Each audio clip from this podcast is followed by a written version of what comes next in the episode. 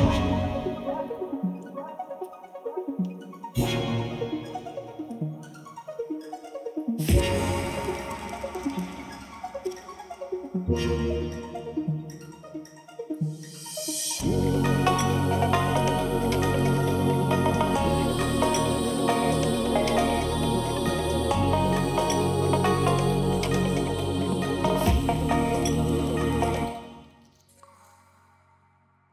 Välkommen till dagens program med Hotspot.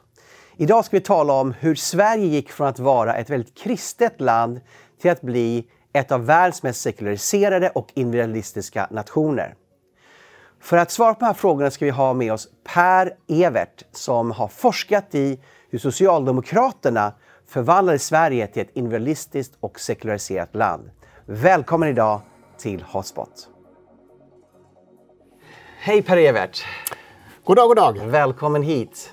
Tackar så mycket. Nu börjar jag bli invand på de här stolarna. Nu har vi haft några program tillsammans precis. här. Jätteroligt! Och eh, för dig som inte känner dig Per Evert så kan du kort presentera dig själv. Eh, fyra barns far, eh, bor i småländska Forserum, eh, är direktor i Klapphamninstitutet, Tankesmedjan, sedan fyra år. Mm. Eh, ledarskribent i Världen idag och eh, forskar som sagt var då på svensk sekularism och individualism. Precis. Eh, du forskar på den här frågan. Eh, hur länge har du forskat i frågan? Eh, jag är på en institution i Norge och i Norge skriver man en doktorsavhandling på tre år och eftersom jag gör det på halvtid då tar det sex år. Och det projektet tar slut 2001 när 2021 tar slut. Men förhoppningsvis hinner jag disputera mm. lite innan projekttiden är slut. Just det. Och kan du vara specifikt exakt nu? Vi talar, du, du forskar då på hur Sverige blev sekulariserat och individualistiskt eh, under under det, det, som är Socialdemokraternas hegemoni, det vill säga Just. när Socialdemokraterna haft kontroll över svensk politik. Och det hade de ju från 1932 ända fram till 1976. 44 år i mm. obruten regeringsperiod. Helt unikt mm. i världen om man ska räkna demokratier. Dessförinnan så hade man kontroll över kyrka och utbildning under, under perioder från 1920 och framåt. Mm. Och även efter då 76. Eller rättare sagt från 1917, nu ska jag inte sitta ja, och ljuga här. Ja. Och sen även efter 76 har man ju haft då eh, tillsättningsmakt. Man hade ju tillsättningsmakt som hade mycket kanske socialdemokrater på olika maktposition som fortsatte att påverka. Precis, det är intressant. När borgarna faktiskt tar över 1976, mm. då förändras inte mycket i Sverige. Nej. Därför att allting sitter så starkt i väggarna. Mm. Den kultur och den ideologi som man har mm. satt under 44 år, det förändrar man inte så lätt. Just det.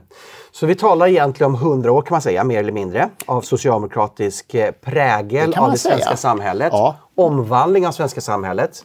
Ja, precis. Ja. För nu när vi eh, spelar in det här, då är det hösten 2020 mm. och då är det exakt 100 år sedan den första socialdemokratiska regeringen under eh, Hjalmar Branting avgick mm. eh, hösten 1920. Så det, det, är egentligen 100 år. Ja. Just det.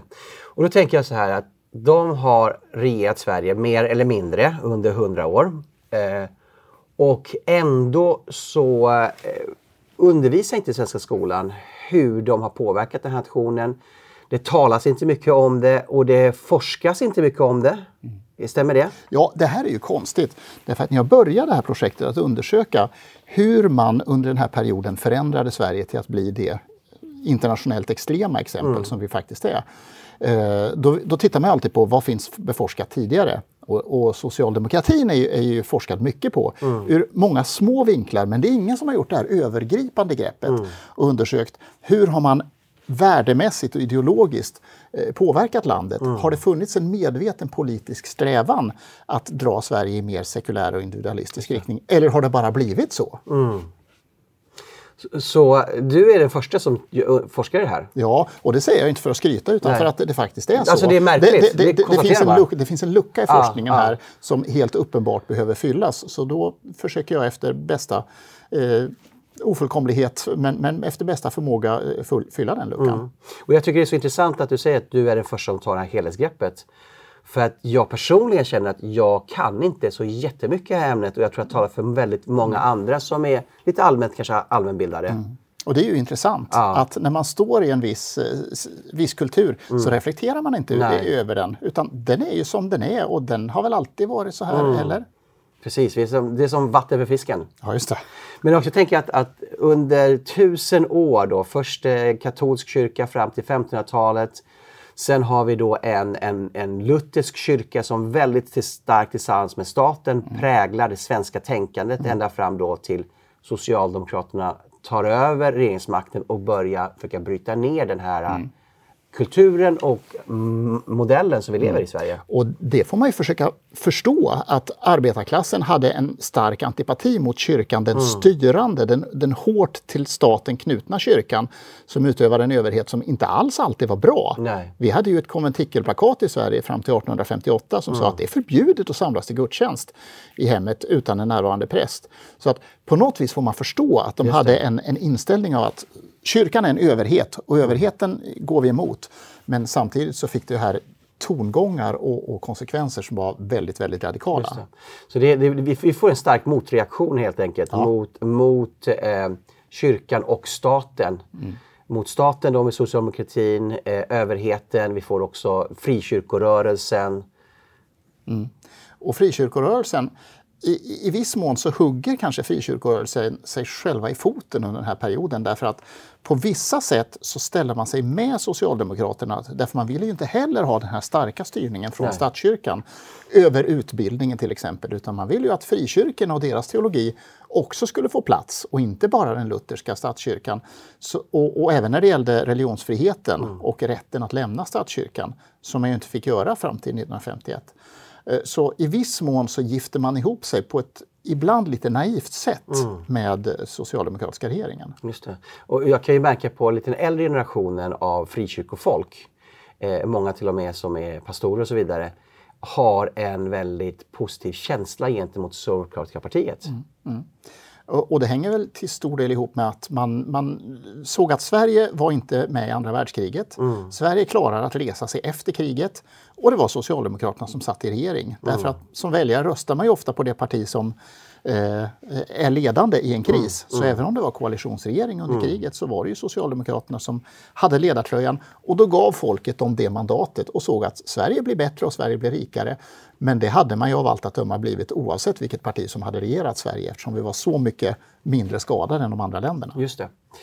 Eh, du har ju forskat då på både sekulariseringen och individualiseringen. Och jag tänkte att vi skulle prata lite grann om individualiseringen faktiskt. Ja. Hur, hur man eh, som en socialistisk rörelse med betoning på klass mm. och på grupp i en centrum förvandlar sig själv och sitt land till en hyperindividualistisk eh, extremexempel mm. i, land, i, i, världen. Det är ju jätteparadoxalt, eller Visst är det? Ja. ja. Och vi har ju någonting som vi ofta citerar i Sverige. Det är den här uh, World Value eh, Survey. Survey Index. Heter den väl? Ja, kan vi säga. Mm, ja, precis. Så där, den här, jag vet inte om ni har sett den tidigare, den här modellen. Där man då har olika eh, axlar, och tradition och sekulär, sekulär rationell värderingar på ena axeln och överlevnad och självförverkligande i andra axeln. Och där ligger då Sverige uppe i extremhörnet. Längst upp i extremhörnet. Vi kan inte kalla oss för landet lagom, det har Nej. vi inte fog för att göra. Nej. Utan vi är landet extrem internationellt. Mm. Så eh, vad, hur skulle du vilja gå in på det här? Hur, hur går det här till? Vad tycker du? Vad ska vi börja i för, för riktning eller för vinkling? Eller ja, för det är tid? du som känner till ämnet, ja. så jag tycker du ska börja. Men okej, okay. låt oss säga att när Socialdemokraterna kommer till makten 1932, ja. Per Albin får gå in som statsminister efter att det har bytt statsministrar och regeringar under lång tid. Det är inga stabila majoriteter. Mm. Och man tänker att den här regeringen varar väl en, några månader som de andra. Men han sitter fram till sin död 1946 och sen fortsätter Socialdemokraterna att regera under tre stycken, bara tre stycken statsministrar under 44 år. Och när Socialdemokraterna kommer till makten, då har Per Albin fyra år tidigare hållit sitt folkhemstal i mm. riksdagen. Och den handlar ju mycket om, om hemmet, om nationen, om gemenskapen, att vi ska bygga det här tillsammans. Det är ett mm. klassiskt socialdemokratiskt tal som handlar om att gemenskapen är någonting viktigt. Individualismen är något farligt. Mm. Det, det, står ju för kapitalism och egoism och sånt där. Det ska vi gå emot. Vad, vad jag tycker också är intressant är ju då i Per Albins vision för folkhemmet är ju inte den traditionella klasskampen heller utan han bygger ett folkhem för alla. Mm. Så det finns ju någonting försonande i det här också. Mm. att det ska också medelklass och arbete ska bygga ett folkhem tillsammans. Mm. Och i samband med det här också lite tidigare har vi då eh, Saltsjöbadsandan där då näringslivet och fackföreningsrörelsen försöker komma överens tillsammans. Ja, ja. En samförståndslösning, Ja. gemenskap är bra och vi ska göra det här Och vi har en, tillsammans. sam, en, en samregering sam, tillsammans under kriget också. Ja, och då förstår man i viss mån varför till exempel Sverigedemokraterna kopplar tillbaka till Per Albin och folkhemstalet i sin retorik idag. Därför att nationen var ju något, något eh, sammankopplande för Per Albin. Han var ganska nationalistisk i, sin, i sin retorik. Han skrev ju till exempel boken med den titel som vi idag verkar lite främmande. Sverige åt svenskarna, svenskarna åt Sverige. Eh, nationen håller oss samman. Men sen, allt eftersom decennierna gick, så kom det här radikalt individualistiska tänket på olika sätt in i partiet, eh, bland ledande personer och också då i svenska institutioner och svenska samhället. Vad, kommer de, vad kommer de impulserna för in i partiet? När börjar de? Jag ska, vi, vi måste nästan börja med Alva Myrdal.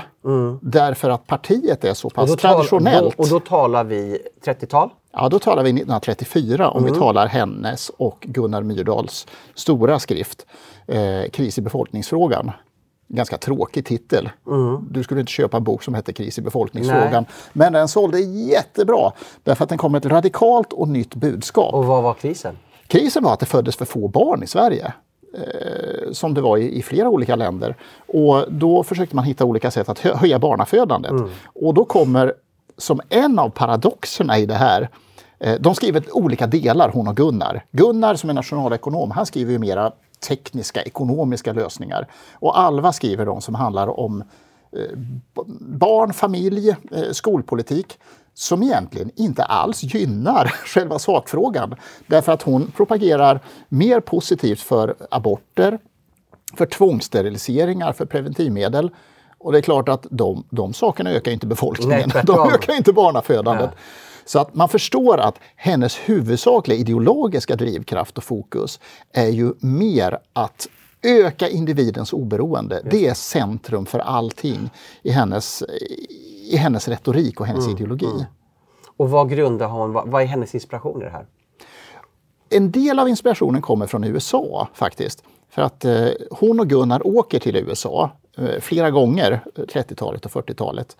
Eh, och eh, inspireras av amerikanska pedag- pedagoger och liksom amerikanska samhället och säger Kolla här, USA! Det är ju inte alls som Sverige att det har funnits adel och statskyrka. Hur- Här verkar det vara frihet och individen.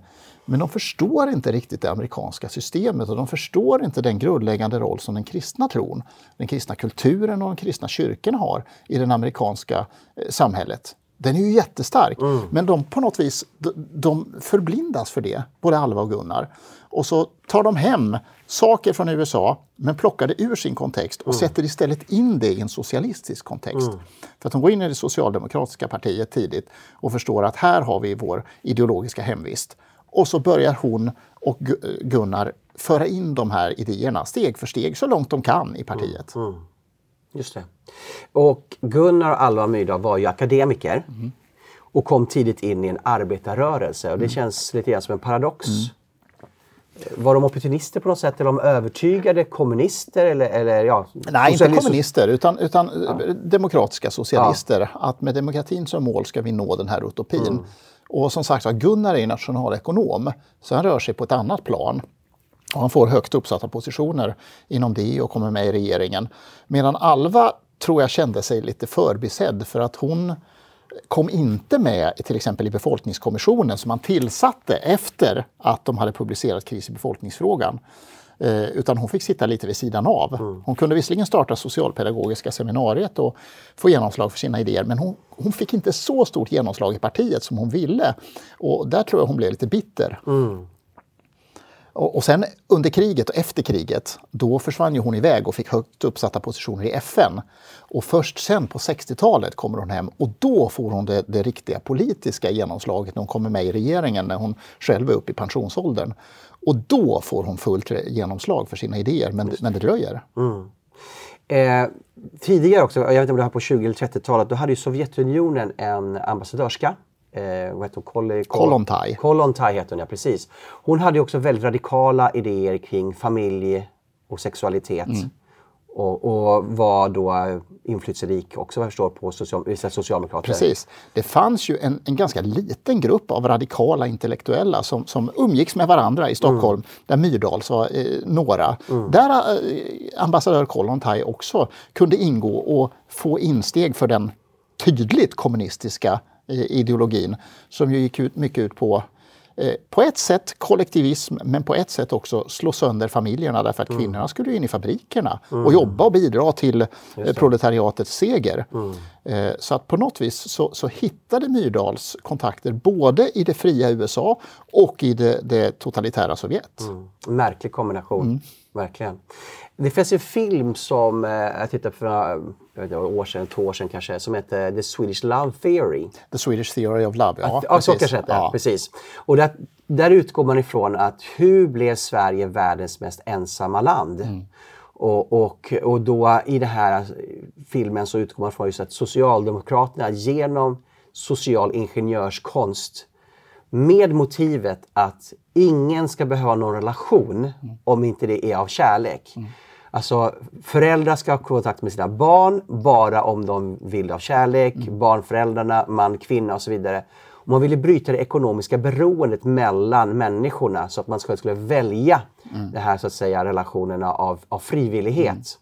Mm. Um, kan du beskriva lite mer om, om det? Det är, det är ju en jättetragisk film ja. eh, som, som skildrar hur är det nutida Sverige? De berättar hur kommer barn till i det nutida Sverige. Det är klart att många barn kommer till på det vanliga sättet mm. med, med man och hustru. Men det är också ett antal barn som kommer till genom att eh, någon man lämnar sitt eh, sädesprov i något mm. land och skickar det till Sverige och någon ensamstående kvinna inseminerar sig själv och föder ett barn. Eh, de kan säkert vara jättefina och bra mammor mm. också men man skapar en situation där det inte finns en pappa med i bilden. Och de berättar också om livets slut hur det finns då sociala myndigheter, jag tror att det är i Stockholm, mm. som åker hem till de som har eh, följt så att säga den svenska normen och levt oberoende, ja. klarat sig själv och dött ensamma. Och de hittar papper i bokhyllorna och märker att hoppsan, han, är, han, är visst miljon, han var visst miljonär den här, ja. men han får inte ta med sig någonting. Nej. Så och, att det är en jättetragisk film. Och vi befinner oss i Stockholm som är då alltså den stad i världen som har flest ensamhushåll. Ja, precis. Och man, man hör ju också om eh, olika begravningar i Sverige, att det blir fler och fler begravningar där det inte finns en enda släkting som närvarar. Mm.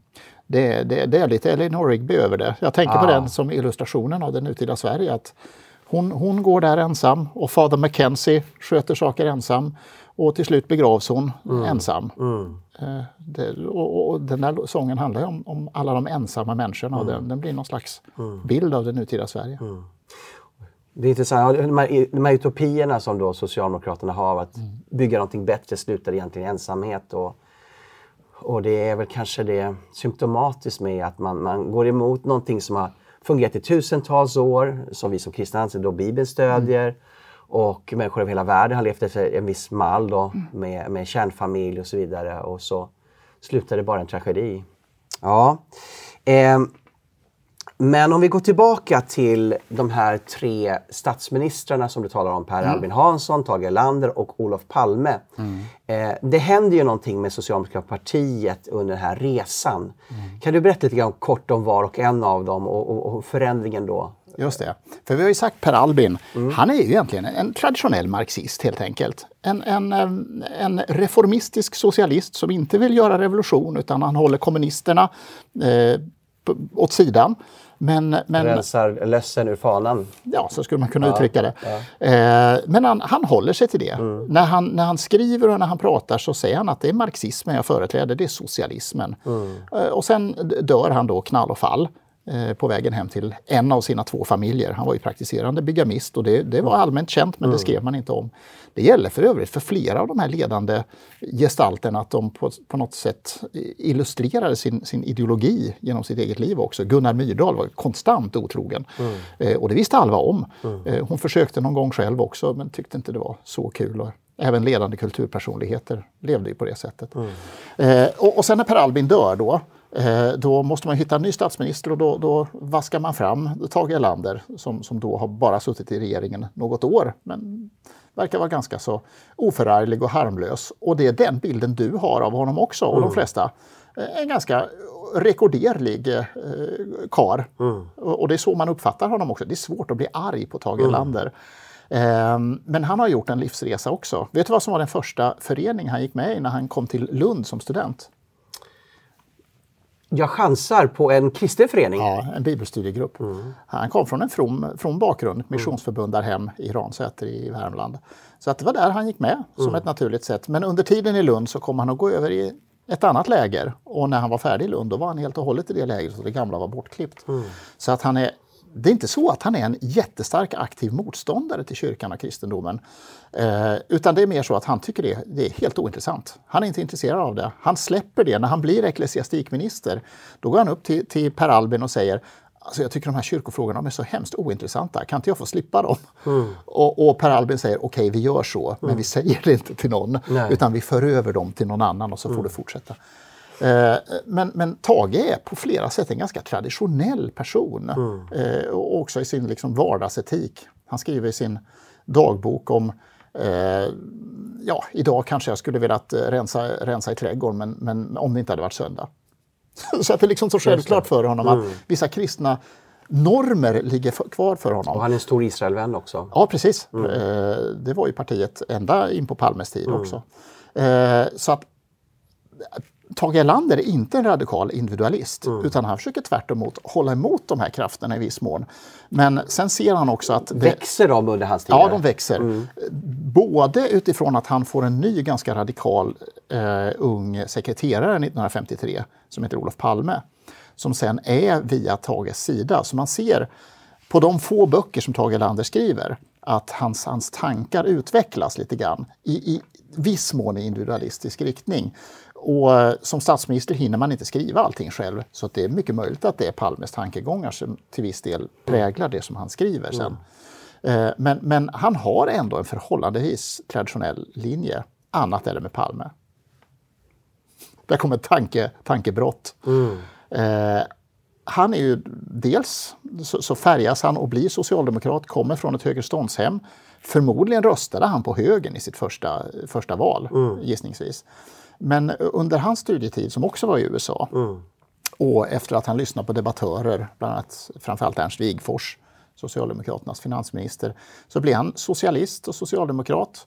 Eh, men radikaliseras under eh, slutet på 50-talet och framförallt under 60-talet och hamnar mer och mer i det här individualistiska eh, diket där Hur individens autonomi... radikaliseras han? Och vi- av vilka influenser, av vilka händelser eller människor? Ja, det, det är en bra fråga. Eh, dels handlar det om, om, om tiden och dels handlar det väl om, om att han på något vis ser att vi, och det såg Tage Erlander också, att vi har ju löst fattigdomen. Det är inte längre ett problem. Nej. Nu när vi kommer över i en ny tid, då måste vi delvis hitta nya ideal och det märker vi i Socialdemokraternas partiprogram 1960. De reviderar ju sina partiprogram med ungefär 15 års mellanrum. Då ser man att då kommer det in en ny formulering i partiprogrammet som eh, säger att vårt mål är att medborgarna frigörs från alla slags grupper eh, utanför deras, alla slags maktgrupper utanför deras kontroll. Så att det kommer liksom ett Och då nytt syftar ideal. man på vad? Ja, då syftar man egentligen på alla grupper. Tidigare så har man Familjen, talat om, ja, tidigare har man talat om eh, liksom kapitalistgrupper Ja, och, och proletariatet ska frigöra sig. Men nu blir det mer så att vi måste frigöras från allt. Kyrkan hade man redan tagit kontrollen över, så kyrkan Mm. var inte längre ett problem egentligen. Och då kunde man gå vidare med de andra sfärerna som var dels skolan och dels familjen. Men det här måste ju komma från några filosofer, kanske då eh, kritisk teorin eller några andra som måste ha... Det, det är klart att man kan hänvisa till, gå, gå bak till Rousseau och andra Ja. frihetsfilosofer. Men, men framförallt handlar det nog om att man tycker att klasskampen eh, måste ta sig nya vägar. Mm. Precis som vi har talat om i tidigare program. Att har, man, har man klarat den ekonomiska Mm. eh, klasskampen, då gäller det att hitta nya. Annars dör ju rörelsen Ja, ut. Då, då. och det här hänger mycket samman med att, eh, och, och- det ser jag som ett mönster i, i min avhandling, att när man tidigare har vänt sig väldigt, väldigt starkt mot auktoriteter överhuvudtaget i form av tidigare kung, adel eh, och statsmakter och kyrkan. Men när man då har malt ner de där auktoriteterna steg för steg, eh, då börjar det mer och mer bli så att det vänds till någon slags bejakande av individens autonomi som ett ideal. Individen måste slå sig fri från allt som binder henne. Och då hamnar man i den här som, som vi kan kalla för den ultraprogressiva rörelsen mm. som, som partiet och Sverige hamnar i från slutet av 60-talet och framåt. Eh, det fanns också under den här tiden något som heter Grupp 222. Just det. Kan du eh, det är... utveckla det? det, det jag faktiskt, första gången jag hörde om var när du nämnde det för mig. Ja. Och jag tror att många av våra lyssnare kanske aldrig hört talas om det. Så eh, det var en oerhört inflytelserik grupp, informell grupp. Ja. De bildade ingen organisation eller hade styrelse eller sådär. Utan det var framstående intellektuella eh, från olika läger. Och i tidigare forskning så har man beskrivit att eh, det här var en samling där ledande socialdemokrater och ledande liberaler, folkpartister, samlades. Och då var jag intresserad av att titta, var det så att folkpartister var lika drivande i den här rörelsen som Socialdemokraterna. För i så fall skulle man kunna säga att det är inte bara Socialdemokraterna som har drivit den här rörelsen utan det är andra röster också. Men av det lilla källmaterial som finns bevarat så, eh, så, så visade det sig att det fanns egentligen bara två folkpartister och de var ganska marginella. Vad ville den här gruppen? Den här gruppen ville verka för radikal samhällsomvandling. Och de samlades på Alviksvägen 222 hemma hos Annika Baude som var sekreterare för, för studieförbund. Eh, och man, vi, vi, ser i källmaterialet att eh, på den första träffen så är bland annat eh, Olof Palme och Lisbet Palme med. Sen försvinner Olof Palme. Då är han fortfarande Erlanders sekreterare, men han är ju ändå på politisk uppgång. Men Lisbet Palme finns kvar eh, som, en, som en röst. Så att hon är en av de här radikala mm. gestalterna. Inspirerad, hon jobbar ju som skolpsykolog, Lisbet Palme, och, och var influerad av en engelsk pedagogik som heter Summerhill. Har du hört talas om mm, den? Svagt, svagt minne. En sån här tokradikal mm. utbildningsform som bygger på att det ska inte finnas några auktoriteter, inga vuxna, inga regler. Mm. Eh, och den influerade henne väldigt mycket. Och hon influerade i sin tur sin man då naturligtvis. Eh, och andra inflytelserika intellektuella som fanns i olika grenar av samhället. Mm. Som samlades eh, dels hemma där på 222 och på andra platser under 60-talet och diskuterade saker i samhället och sa att det här måste förändras. Mm. Och då berättade de efteråt att det vi tog upp på våra möten, det stod på alla sidor under, i alla tidningar två veckor senare. Oj. Därför att vi var på de centrala platserna i samhället oj, oj, och kunde därmed influera hela samhället. När kom de, det här fram? För jag har aldrig hört talas om det här. Nej, de har ju berättat om det själva så att det är inga ja. konstigheter, det är, det är inget hemligt. Eh, men där ser man hur mycket några mm. människor kan påverka mm. om de är har en, liksom, ett patos för det de gör och vill mm. och de också har inflytelserika positioner i samhället. Mm. Och det hade gestalterna i grupp 222. Och de flesta av de tongivande var socialdemokrater, det var mm. alldeles tydligt. Just det. Och vad var på deras program då, förutom det här med förvandlingen av skolan? Då, att Nej, skolan förändrades ändå mm. eh, eh, av, av, andra. Dels av, av Stellan Arvidsson, eh, vänstersocialisten som vi pratade om i programmet om DDR, mm. som mm. samarbetar så nära DDR. Och också under Olof Palme som var utbildningsminister under 60-talet. Eh, men det som man mest fokuserade på var just familjepolitiken. Mm. För man såg att ska vi genomföra en radikal omvandling av samhället, då är det familjen vi behöver förändra. Och då finns det ju olika saker mm. i familjen som man kan eh, fokusera på. Och det som man såg var allra viktigast, här behöver vi sätta in stöten, handlar om beskattningen. Just det. Och det är jättetråkigt, eh, skattepolitik. Ah. Sambeskattningen ah. ska bort. Ah. Varför då? Så att båda måste jobba? Och ja. barnen sättas på dagis. Ja, för det är ju Alva Myrdals idé mm. från 30-talet. Dels som hon beskriver i Kris i befolkningsfrågan, men också i en bok som kom två år senare, som heter, eller ett år senare, som heter Stadsbarn. Mm. Där hon lägger ut mer i detalj. Hur ska vi bygga den moderna staden? Där alla arbetar borta från hemmet. Och där vi bryter ner familjen och bryter mm. sönder den så att både vuxna och barn kan leva individuellt och oberoende av varandra och mm. inte vara bundna av varandra. Då uppträder det moderna himmelrike på jorden som vi vill bygga tillsammans. Där, där hör man ju från Fredrik, inte bara Alva Myrdal utan de här andra också som att vill slå sönder familjer och göra människor mm. till individer. Ja. Ja. Men då ska vi komma ihåg att de flesta i det socialdemokratiska partiet höll ändå en ganska traditionell syn mm. på familjen långt in på 60-talet. Mm. Partikongressen 1960 så tillsatte man en kvinnopolitisk grupp, arbetsgrupp som skulle arbeta då under fyra år och presentera ett material. Eh, och det gjorde de också till partikongressen 64. Eh, och då, då, gjorde man det i form av en skrift. Det här vill vi med familjepolitiken. Och den är på flera sätt ganska traditionell. Eh, och vill verka så att familjen kan få hjälp från mm. staten, mm. få hjälp att kombinera arbete och hem på ett sätt som passar familjen. Det finns ett sista kapitel som mm. Indikerar och öppnar en dörr och säger att vi kanske ska vara mer radikala, mer liksom Eh, slå sönder familjen och verka för individens mm. oberoende. Men på det stora hela så är Socialdemokraterna ganska så traditionella, mm. långt in på 60-talet. Du vet, eh, vårdnadsbidraget, mm. var ju, vilket parti kom ni eh, KD. det? Ja, ja. Det, det, är ett kristdemokratiskt mm. förslag. Familjen ska få hjälp från staten för att mm. Vårda sina barn. Det är ursprungligen ett socialdemokratiskt förslag. Mm. Man vägde långt in på 60-talet mellan två olika modeller. Mm. Eh, antingen satsar vi på att man får något slags vårdbidrag, kallar man det, eller vårdersättning eh, för familjer som behöver hjälp med sina barn.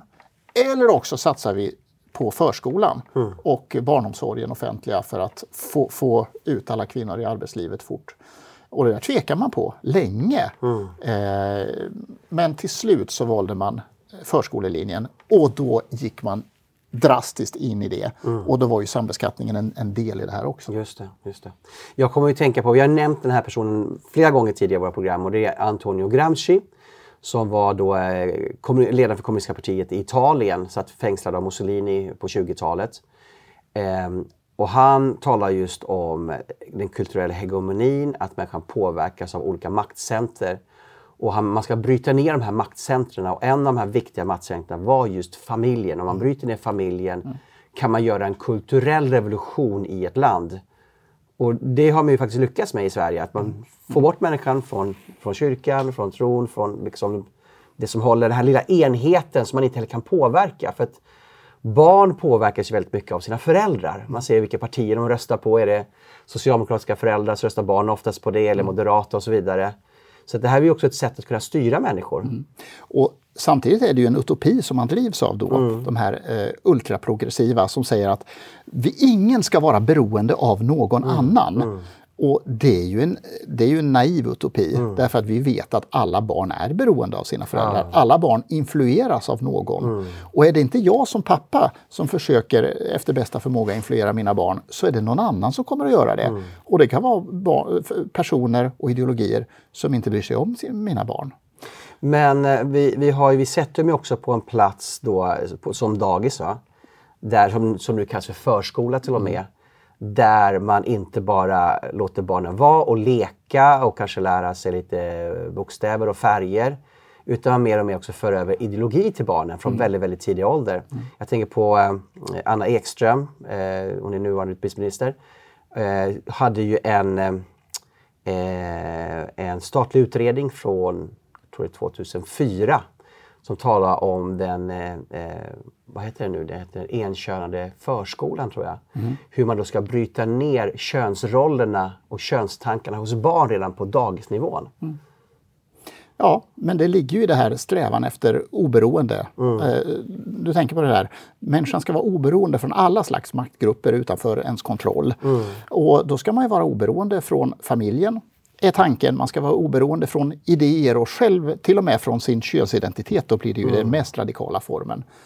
Eh, men om man ska fråga psykologer, ja. då, då, då, förstår man ju att det här är inte sunt. Nej. Barn och människor behöver ju rotas i sin egen person och sin egen identitet och inte få allt uppryckt. Mm. Eh, därför att vi mår inte väl av det. Men där är man tydligen beredd att betala det priset därför att utopin är så stark, att oberoendet det enda målet att nå ökat oberoende helgar nästan alla medel. Mm. Och det har ju skapat stora sår i, i, i Sverige mm. och i enskilda människor. Så vi ser här en socialdemokrati som är väldigt experimenterande på 60-70-talet. Är, är det då man kommer in i det här man kallar för social ingenjörskonst, man ska förvandla hur människorna är? Ja, den tanken låg ju med redan i kris i befolkningsfrågan. Mm. Att eh, vi vill göra om samhället på det här sättet. Men här, när det gäller skolan men, men nu man börjar och, när det, precis, och när det gäller familjen. Mm. Men eh, man gör inte det därför att människor vill inte det. Nej. Väljarna vill inte det.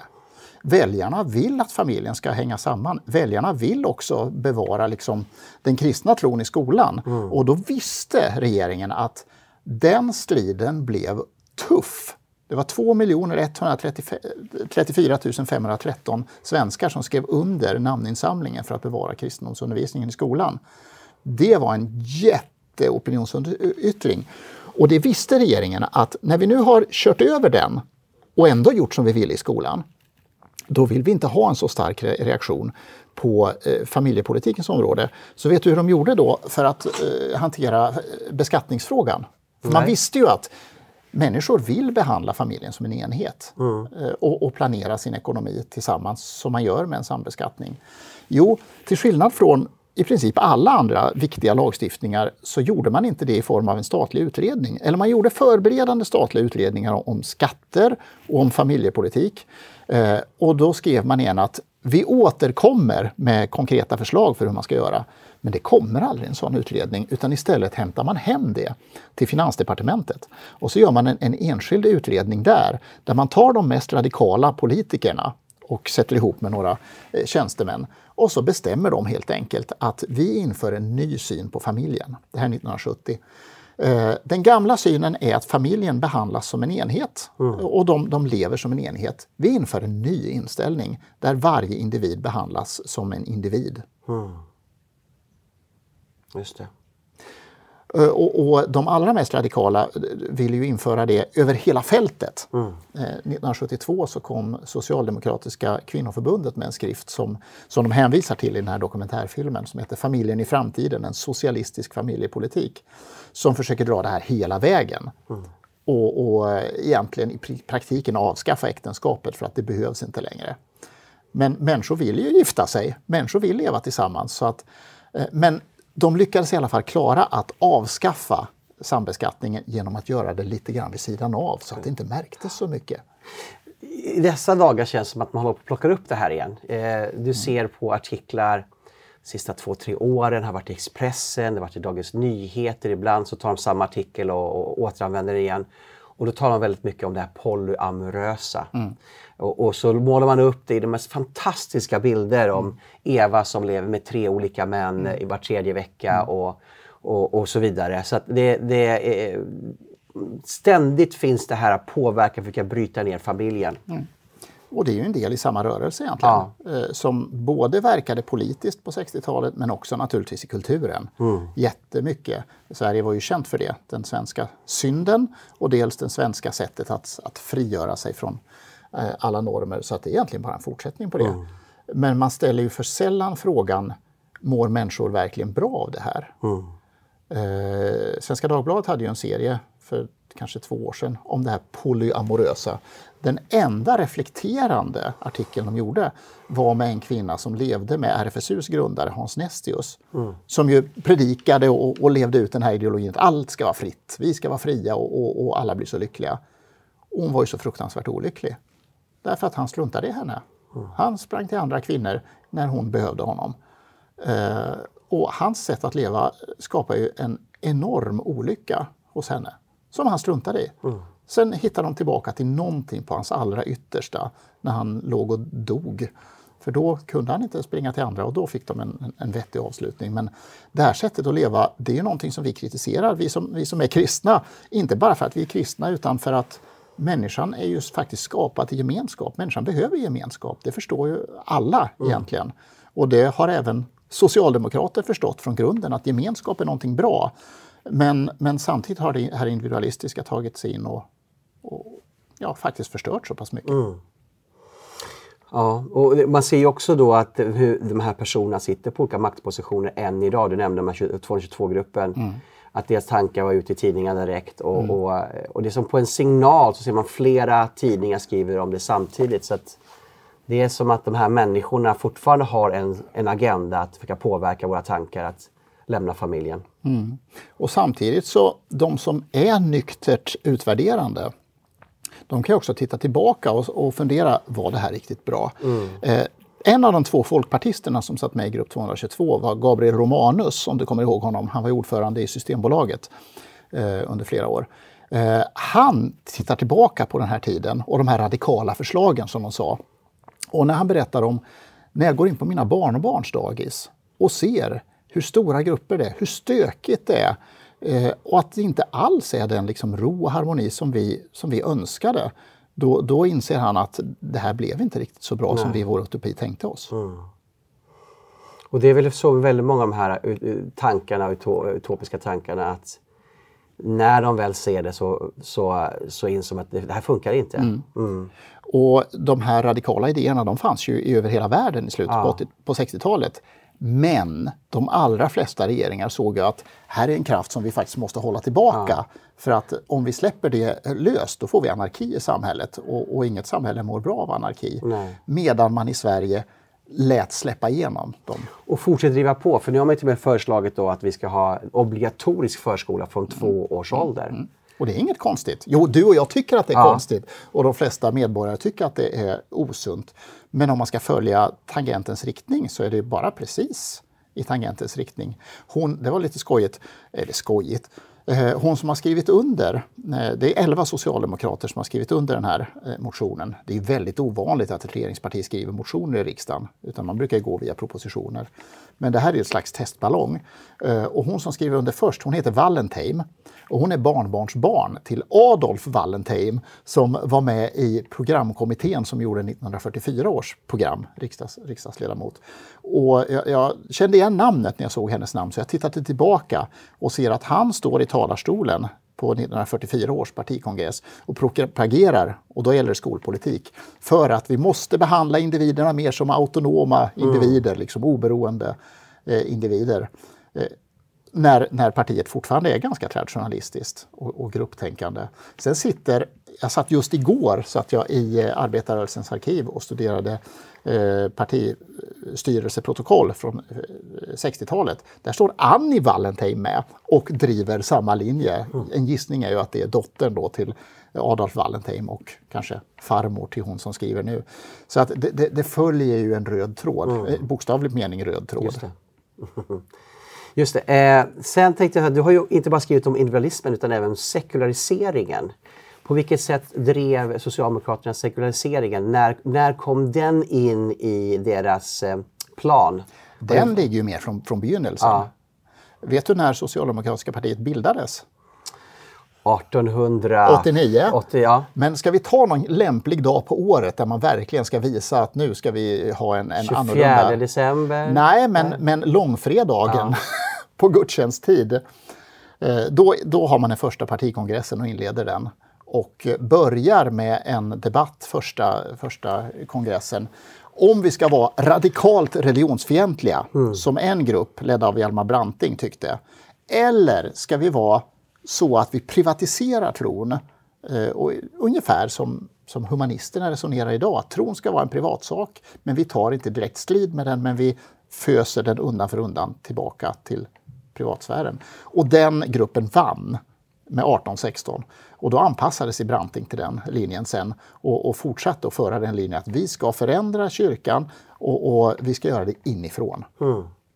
Och så fortsatte man egentligen under hela 1900-talet. Och hur gjorde man det konkret då? För, för man var ju inte kyrklig. Nej, precis. Eh, men, men, man insåg att det ena sättet är ju då bara avskaffa statskyrkan. Och det stod också i, i partiets program under många år fastän man egentligen inte avsåg att göra det. Mm. Eh, för man, man, man, såg att vi är antikyrkliga, vi är antireligiösa. Eh, men, men i praktiken så såg man att en mycket mer framgångsrik strategi är att erövra statskyrkan från insidan och förändra den och bygga om den till en förlängning egentligen av, av vårt politiska program. Eh, och det gjorde man målmedvetet med flera olika steg. Mm. Först på det lokala planet, sen på det... Kan du, kan du konkret beskriva hur man då gjorde det här? Då? Ja, låt oss säga, du är med i en församling mm. antar jag. Hur gör ni när ni beslutar i er församling? Eller i ert samfund? Ringer ni till Centern och Socialdemokraterna då och säger kan ni komma och bestämma åt oss? Nej. Utan det, det är församlingsmöten. Ah, så kan man också göra, ja. Och det är självklart så, i kyrkan mm. alltid gjort mm. i alla tider. Kyrkan ska inte giftas ihop med staten. Men eftersom det nu fanns en statskyrka, eh, då bestämde man i riksdagen via eh, ganska målmedvetet, långsamt arbete, statliga utredningar, riksdagsdebatter, att förändra beslutandestrukturen i, i kyrkan. Så att man började på församlingsnivå och genomföra politiska val så att politiker kunde komma in och, och styra över kyrkan istället. Men vilka år var det här som det började så? Då är det på 20-talet. Hur kom det sig att kyrkan gick med på det? Kyrkan och stat var ju förstås sammanbundna men det är en oerhört bra fråga. Ja. Jag, har, jag har medverkat på en akademisk konferens i mitt liv och det var på Sorbonne i Paris. Ja. Det är ju ett ganska ståtligt ställe att börja på. Och då var det en konferens just om eh, reformationens följder i olika länder och då berättade jag om eh, det, det svenska exemplet hur en luthersk statskyrka gjordes om till ett politiskt eh, organ så att säga. Eh, och det, det, var den frågan jag fick. Hur kunde kyrkan gå med på detta? Mm. Och det är ju så att gör man förändringar i små steg och hela tiden säger att vi gör det här för kyrkans bästa. Kyrkoherden verkar ha så mycket att göra. Vi ska vara snälla och minska hans arbetsbörda. Och så skickar vi in lite politiker som gör det här. Och sen 1, 2, 3, 4, 5, 6 så har kyrkan fråntagit sin makt. Först på församlingsnivå, sen i viss mån på stiftsnivå, men framför allt på kyrkomötesnivå. Så att man undan för undan för in mer och mer politiskt inflytande. Så och när istället... börjar kyrkovalen då? Eh, kyr, kyrko, kyrkovalen har varit jättelänge. Ja. Eh, så, så länge kyrkan har funnits med, nästan. Med politiska partier mera. Precis. Mm. Det, det, börjar man ju undan för undan på lokal nivå och sen ökar man det politiska inslaget så att politikerna får eh, majoritet från 1949 mm. i kyrkomötet. Och från det, då kan man genomföra vilka politiska förslag man vill, bara man pressar på kyrkan tillräckligt mycket. Mm. Och röstar kyrkomötet fel, som de gjorde i kvinnoprästfrågan, då spänner regeringen ögonen i dem och säger att nu kör ni ett nytt kyrkomöte och så röstar ni som vi vill. Och så gjorde de det. Mm. Så att det var liksom... Men vad hade man för tvångsmedel egentligen då?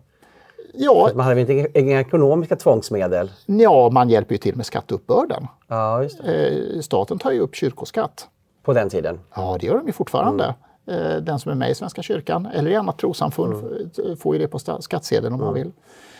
Eh, så att det finns ju ekonomiska medel men också politiska medel. Så man märker att eh, de, frågor som man kunde komma igenom med genom riksdagspolitiken, det gjorde man där. Och kunde man inte komma igenom där, då kunde man köra igenom kyrkopolitiken. Eh, så att de där går hand i hand med varandra.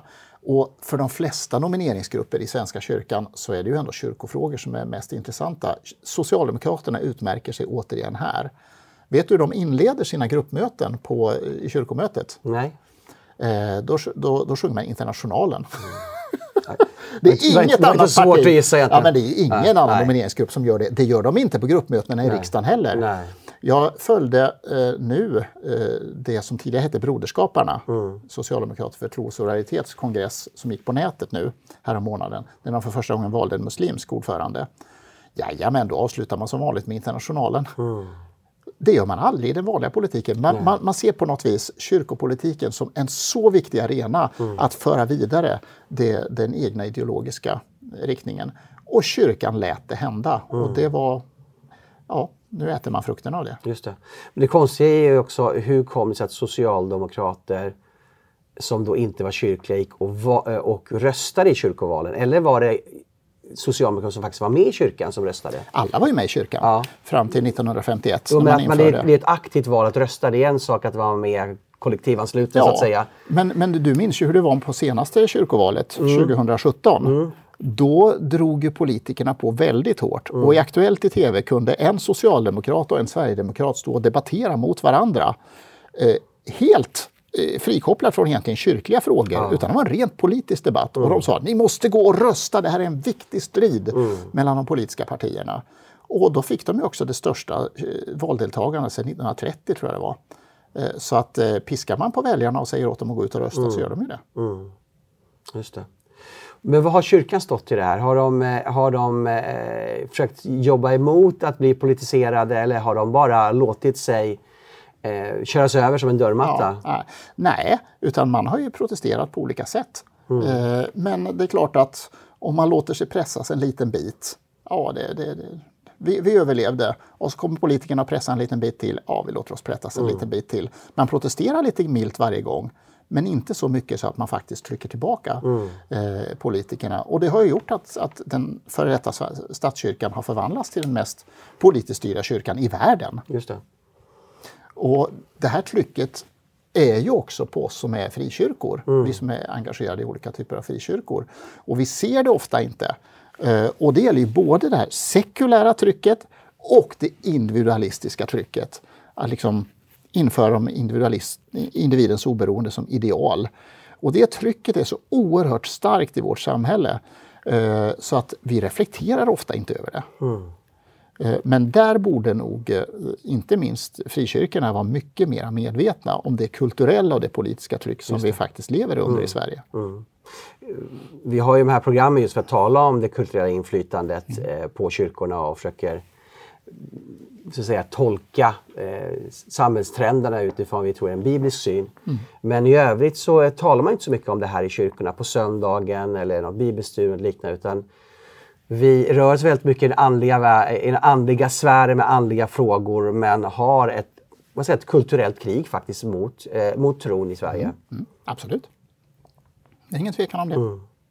Men det var inte bara kyrkan utan man också tog bort kristendomen i skolan. Ja. Eh, och det här är en långsiktig process som eh, man höll på att driva igenom redan 1946. Eh, för efter, under kriget så tillsatte man en skolutredning. Men under kriget så var det en, en eh, samlingsregering och då hade högern eh, kontroll över ecklesiastikministerposten, alltså kontrollen över både kyrkan och skolan. Eh, så att den utredningen var ganska traditionell och betonade vikten av att ha de kristna värdena som, som skyddar skolan och som bygger samhället för framtiden. Men efter kriget då tillsatte man en ny skolkommission. Och i den så hämtade man in Stellan Arvidsson som vi har pratat om tidigare. Väldigt radikal vänstersocialist, väldigt radikal religionskritiker, bekännande ateist. Och man hade också med Alva Myrdal. Därför att nu fick hon en möjlighet att få avsättning för sina, eh, sina politiska idéer och sina radikala idéer. Och då såg man till att i den här gruppen så hade man fler socialdemokrater än vad man hade från alla de andra partierna tillsammans. Problemet som man fick när man väl röstade om de två viktigaste frågorna som man tyckte var viktigast, det vill säga kristendomsundervisningen och morgonandakterna, då var det två socialdemokrater som vek ner sig och inte ville driva igenom så radikala förändringar, utan de visste att Sveriges folk vill ha kristendomsundervisning i skolan. De vill ha morgonandakter i skolan. Vi kan inte gå emot det. Så att där stod Stellan Arvidsson och Alva Myrdal och några till av de radikala eh, och fick se sig nedröstade. Eh, det innebar att eh, kristendomsundervisningen fick vara kvar i 15-20 år till. Eh, men sen så eh, kom trycket eh, och Stellan Arvidsson jobbade mycket målmedvetet under hela 50-talet på att med olika typer av skrifter, med olika typer av publikationer förändra, småförändra eh, Sveriges skolpolitik i, så att flytta undan kristendomen mer och mer.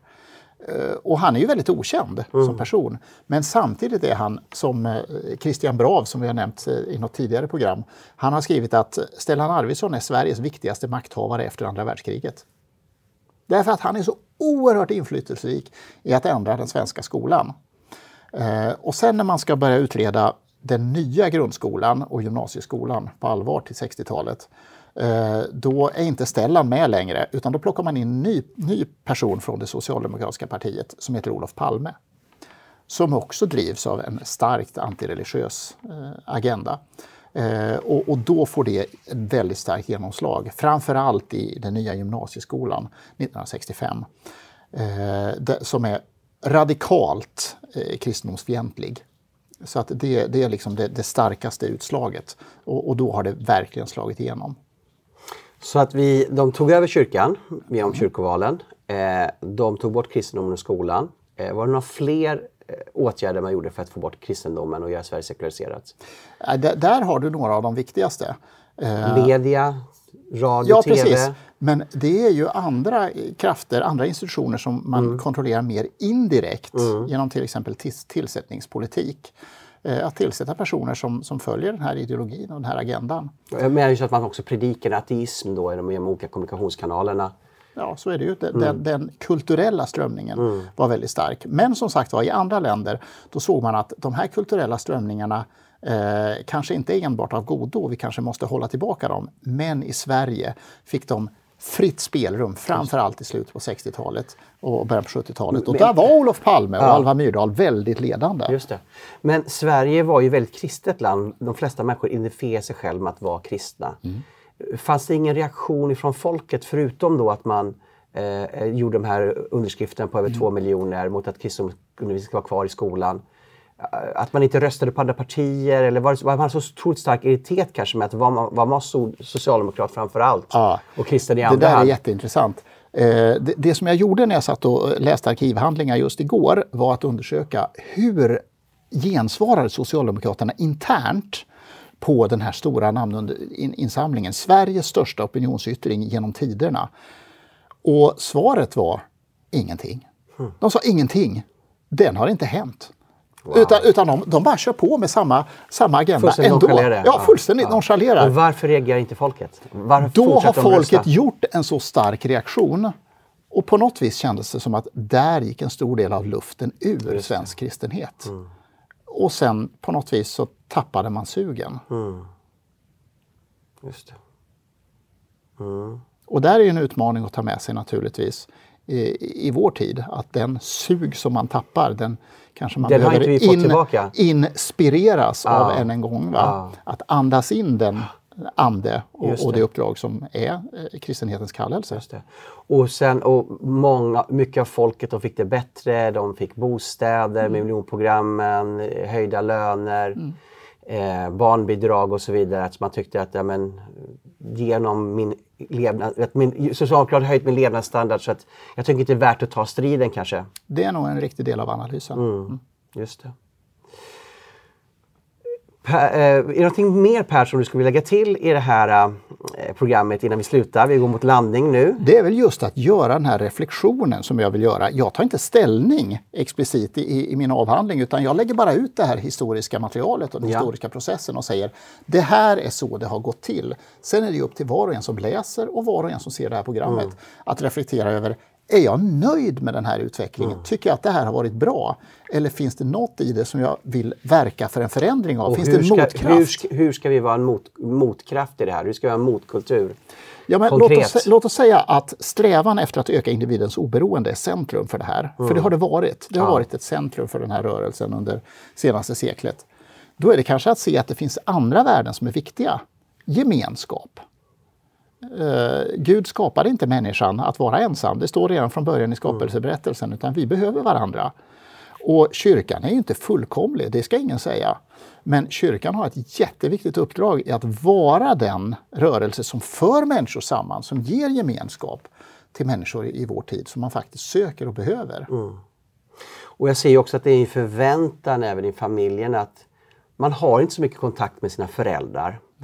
Eh, och när barnen blir 18 och sen när de flyttar ut så, så har man inte heller så mycket kontakt med de första åren. Mm. Alltså, familj, familj är fortfarande viktig för svensken så om man jämför med andra kulturer så är vi ju inte den där som kommer samman hela tiden. Jag har grannar om jugoslaver och, och där kommer de vuxna barnen med barnbarnen varenda helg, lördag och söndag tillsammans. Men nu ser du ju i coronadebatten som vi har just nu, som, som staten liksom försöker håll, hålla undan, håller människor isär, men samtidigt ser de att människor vill vara tillsammans och till slut måste staten säga okej, ni får träffas till jul, eh, därför att vi förstår att ni behöver det. Tror att vi kommer få se väldigt snart en motkraft i det här? Ja, det, jag svarar som på nästan alla andra liknande frågor. Det beror på vad vi gör. Eh, orsaken till att det kristna motståndet till stor del tappade kraften. KDS bildades, man försökte vara en motkraft. Men man märker hur de andra partierna snabbt sekulariseras när Socialdemokraterna sekulariserar landet. Det är ju i så fall att ta den utmaningen på allvar och vara den motkraft som man faktiskt kan vara och ta den kallelse som är, som är Jesu kallelse till alla. Att gå ut och göra alla människor till lärjungar, att lära av det som Jesus har lärt oss, av det som tradition och, och beprövad erfarenhet har lärt oss istället för att följa med den här vågen som faktiskt bara bryter ner. Och då måste vi ha mod och våga stå upp och tala. Yes. Tack så mycket Per! Eh, Jag uppskattar att du har varit här idag. Och eh, vi kommer säkert synas här igen med nya program. Tack så mycket du som har lyssnat till Hotspot och vi återkommer nästa vecka med nya teman.